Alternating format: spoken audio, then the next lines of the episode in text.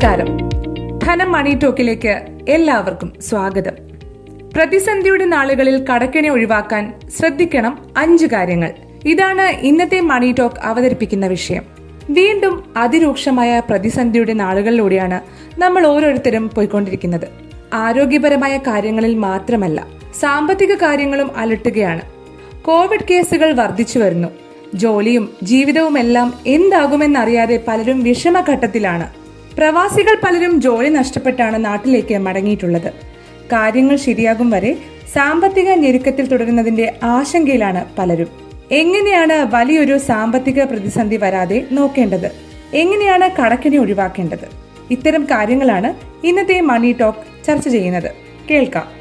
ആദ്യ മാർഗം ചെലവും വരവും അറിയുക എന്നതാണ്.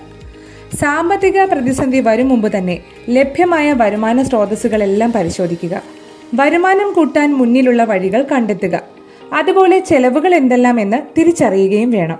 ചെലവ് ചുരുക്കലും എഴുതി വെക്കണം, ചെലവും എഴുതി വെക്കണം.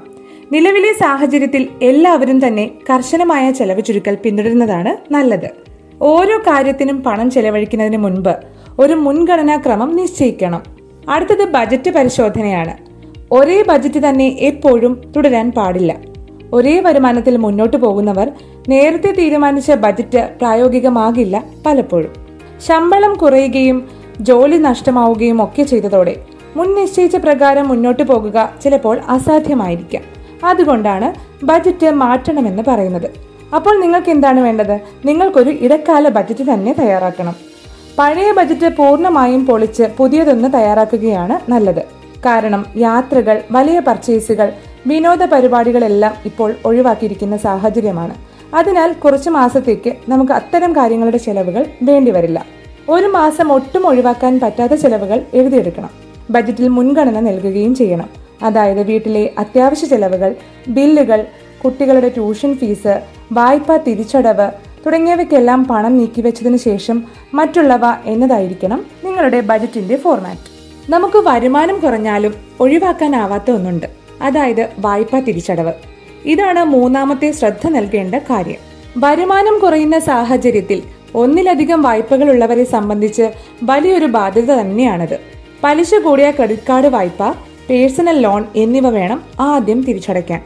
പറ്റുമെങ്കിൽ എവിടുന്നെങ്കിലും പണം കണ്ടെത്തി തന്നെ അവ തിരിച്ചടയ്ക്കുക. മറ്റു വഴികളില്ലെങ്കിൽ ഗോൾഡ് ലോൺ എടുത്ത് വേണം ക്രെഡിറ്റ് കാർഡ് തിരികെ അടയ്ക്കാൻ. കാരണം ടോപ്പപ്പ് ലോണുകളോ പ്രോപ്പർട്ടി ലോണുകളോ ഒക്കെ എടുക്കാമെങ്കിലും ഗോൾഡ് ലോണാണ് പെട്ടെന്ന് നിങ്ങൾക്കൊരു പണം കണ്ടെത്താനുള്ള ഉപാധി. അത്യാവശ്യ കടങ്ങൾ എപ്പോഴും ഇത്തരത്തിൽ വിലയിരുത്തുന്നത് വലിയ പ്രതിസന്ധികളെ മറികടക്കാൻ നിങ്ങളെ സഹായിക്കും. അടുത്തത് നിങ്ങളുടെ എമർജൻസി ഫണ്ടാണ്. എപ്പോഴും നമ്മൾ എമർജൻസി ഫണ്ടിനെ കുറിച്ച് പറയുന്നത് എന്താണ്? കാരണം ഈ എമർജൻസി സിറ്റുവേഷൻ വരുമ്പോൾ ഉപയോഗിക്കുന്ന ഒരു ഫണ്ടാണ് എമർജൻസി ഫണ്ട്. അത് നിങ്ങൾക്ക് ഒരിക്കലും ഒഴിവാക്കാൻ കഴിയാത്ത ഒരു കാര്യമാണ് ജീവിതത്തിൽ. എമർജൻസി ഫണ്ട് ഇല്ലാത്തവർ പോലും അതിന്റെ ആവശ്യകത തിരിച്ചറിഞ്ഞ കാലമാണ് ഇത്, അല്ലേ? ജോലി നഷ്ടപ്പെട്ടാലും വരുമാനം നിലച്ചാലും അടുത്ത മൂന്നോ നാലോ മാസം മുന്നോട്ട് പോകാനുള്ള ഫണ്ട് കൈവശമുണ്ടെന്ന് എപ്പോഴും ഉറപ്പുവരുത്തണം. വാടക, ബില്ലുകൾ എന്നിവ കൂടി ഇതിൽ ഉൾപ്പെടുത്തേണ്ടതാണ്.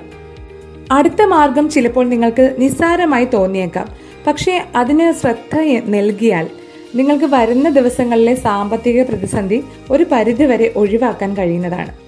ഒരു പക്ഷേ ഒരു വീട്ടിലെ എല്ലാ അംഗങ്ങൾക്കും സൈക്കിളും സ്കൂട്ടറും അതുപോലെ തന്നെ പല വാഹനങ്ങളും ഒക്കെ ഉണ്ടാവാം. പലതും ഉപയോഗിക്കുന്ന പോലും ഉണ്ടാവില്ല. അപ്പോൾ അത്തരം കാര്യങ്ങൾ നിങ്ങൾക്ക് ചിലപ്പോൾ ഇപ്പോൾ വിറ്റ് പണമാക്കാൻ കഴിയുമെങ്കിൽ അത് വരുന്ന ഒരു എമർജൻസി ഫണ്ടിലേക്ക് അല്ലെങ്കിൽ വരുന്ന ഒരു ആവശ്യത്തിനായിട്ടുള്ള ഒരു ഫണ്ടായി നിങ്ങൾക്ക് കരുതാൻ കഴിയുന്നതാണ്. അതുമല്ലെങ്കിൽ വീട്ടിൽ ഉപയോഗിക്കാതെ കിടക്കുന്ന ഇപ്പോൾ ട്രെഡ്മില്ലാവാം, അല്ലെങ്കിൽ നിങ്ങൾക്ക് അത്തരം ഒരു നിങ്ങൾക്ക് എല്ലാവരും ഉപയോഗിക്കാത്ത അല്ലെങ്കിൽ നിങ്ങൾ തന്നെ കഴിഞ്ഞ ആറ് മാസമായി ഉപയോഗിക്കാത്ത ഒരു കാര്യമുണ്ടെങ്കിൽ അത് ഒരു സ്ഥല പരിമിതി നിങ്ങൾക്ക് സൃഷ്ടിക്കുന്ന ഒരു സാധനമാണെങ്കിൽ, അല്ലെങ്കിൽ വീട്ടിലെ ഏതെങ്കിലും ഉപയോഗിക്കാത്ത ഫേർണിച്ചർ ആണെങ്കിൽ നിങ്ങൾക്ക് ഓയിലെക്സിൽ വിൽക്കാം. അങ്ങനെ നിസാരമെന്ന് കരുതുന്ന ചില കാര്യങ്ങൾ വിറ്റഴിക്കുന്നത് വഴി നിങ്ങൾക്ക് ഒരു എമർജൻസി ഫണ്ടിലേക്ക് കുറച്ച് തുക കരുതാനാകും. അല്ലെങ്കിൽ നിങ്ങൾക്ക് മറ്റൊരാവശ്യത്തിനായി ചിലപ്പോൾ ലോൺ തിരിച്ചടവിനായോ അല്ലെങ്കിൽ അടുത്ത മാസത്തെ വാടക കൊടുക്കാനോ അല്ലെങ്കിൽ വരുന്ന മാസങ്ങളിലെ ചികിത്സാ ചെലവിനോ അല്ലെങ്കിൽ അത്തരം കുറച്ച് കാര്യങ്ങളിലേക്ക് നിങ്ങൾക്ക് കുറച്ച് പണം സ്വരൂപിക്കാൻ ഇത്തരത്തിലുള്ള വിറ്റഴിക്കലുകൾ നിങ്ങളെ സഹായിക്കും. വീട്ടിലേതെങ്കിലും പുരാതന വസ്തുക്കൾ ഉണ്ടെങ്കിലും വിദഗ്ധരുടെ അഭിപ്രായം തേടി യഥാർത്ഥ മൂല്യം മനസ്സിലാക്കി അത് ഈ സമയത്ത് നിങ്ങൾക്ക് വിൽക്കുവാൻ സാധിക്കും. ഇത് ഒ എൽ എക്സിലോ അല്ലെങ്കിൽ ഫേസ്ബുക്കിലെ മാർക്കറ്റ് പ്ലേസിലോ മറ്റോ നിങ്ങൾക്ക് ലിസ്റ്റ് ചെയ്യാൻ കഴിഞ്ഞാൽ മറ്റ് ഇടനിലക്കാരുടെ ചിലവുകൾ ഒഴിവാക്കി നിങ്ങൾക്ക് ഡയറക്റ്റായി അല്ലെങ്കിൽ നേരിട്ട് നിങ്ങളുടെ അക്കൗണ്ടിലേക്ക് പണം വരുന്ന രീതിയിലേക്ക് അതെത്തിക്കും. അതിനാൽ അത്തരം മാർഗങ്ങൾ നിങ്ങൾ കണ്ടെത്തുക. തീർച്ചയായും ഈ പ്രതിസന്ധി ഘട്ടം നമ്മൾ തരണം ചെയ്യുക തന്നെ ചെയ്യും.